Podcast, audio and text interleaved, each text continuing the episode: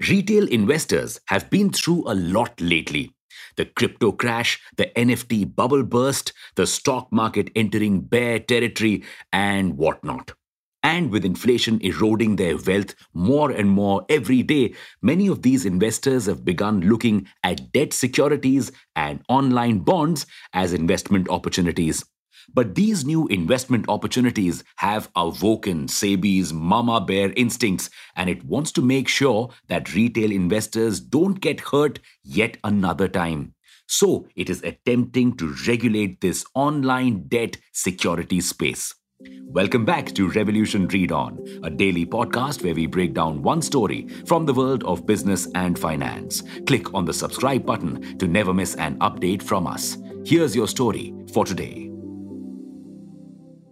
Imagine you lent your friend 10,000 rupees and they promised to give you back the money after two months with interest.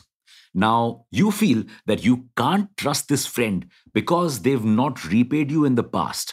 So, you make them sign a piece of paper which guarantees that you will get your money back and get regular interest. That piece of paper is a debt security. The most common form of debt security out there is a bond.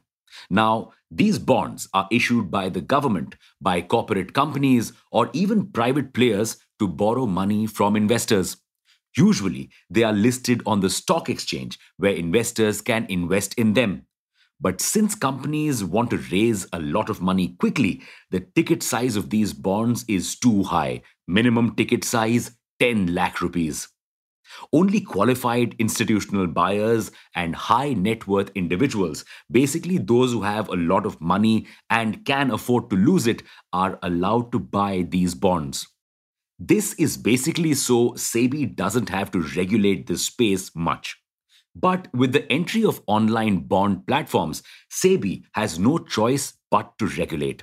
That's because these platforms are offering these bonds to a larger investor base by going online and that too at a lower ticket size.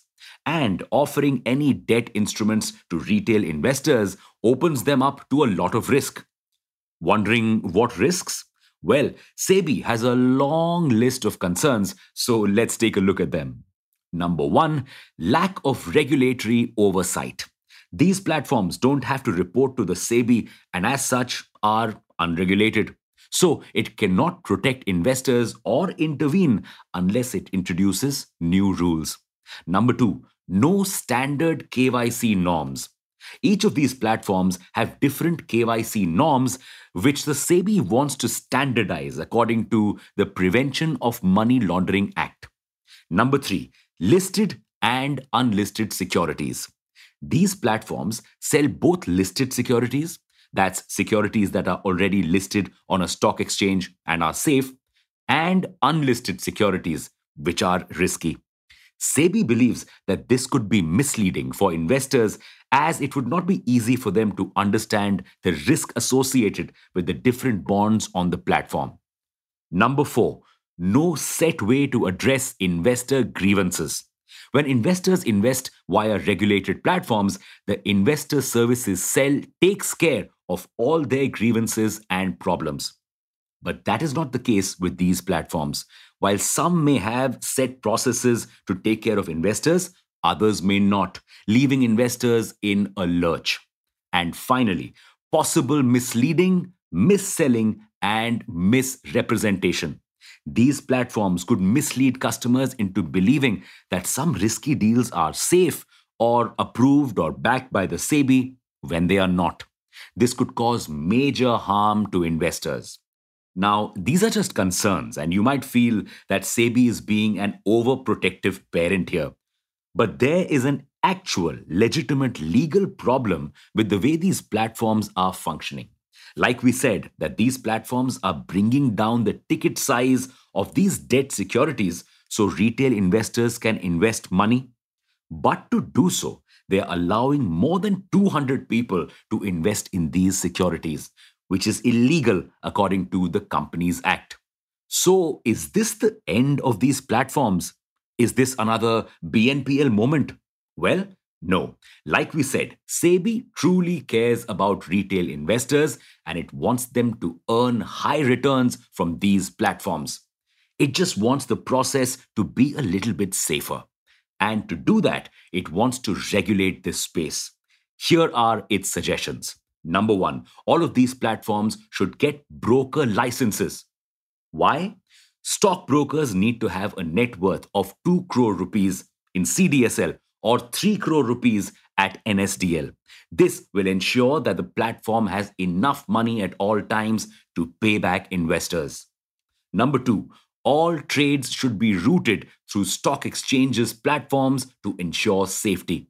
Number three, these platforms should only offer listed debt securities that are safe.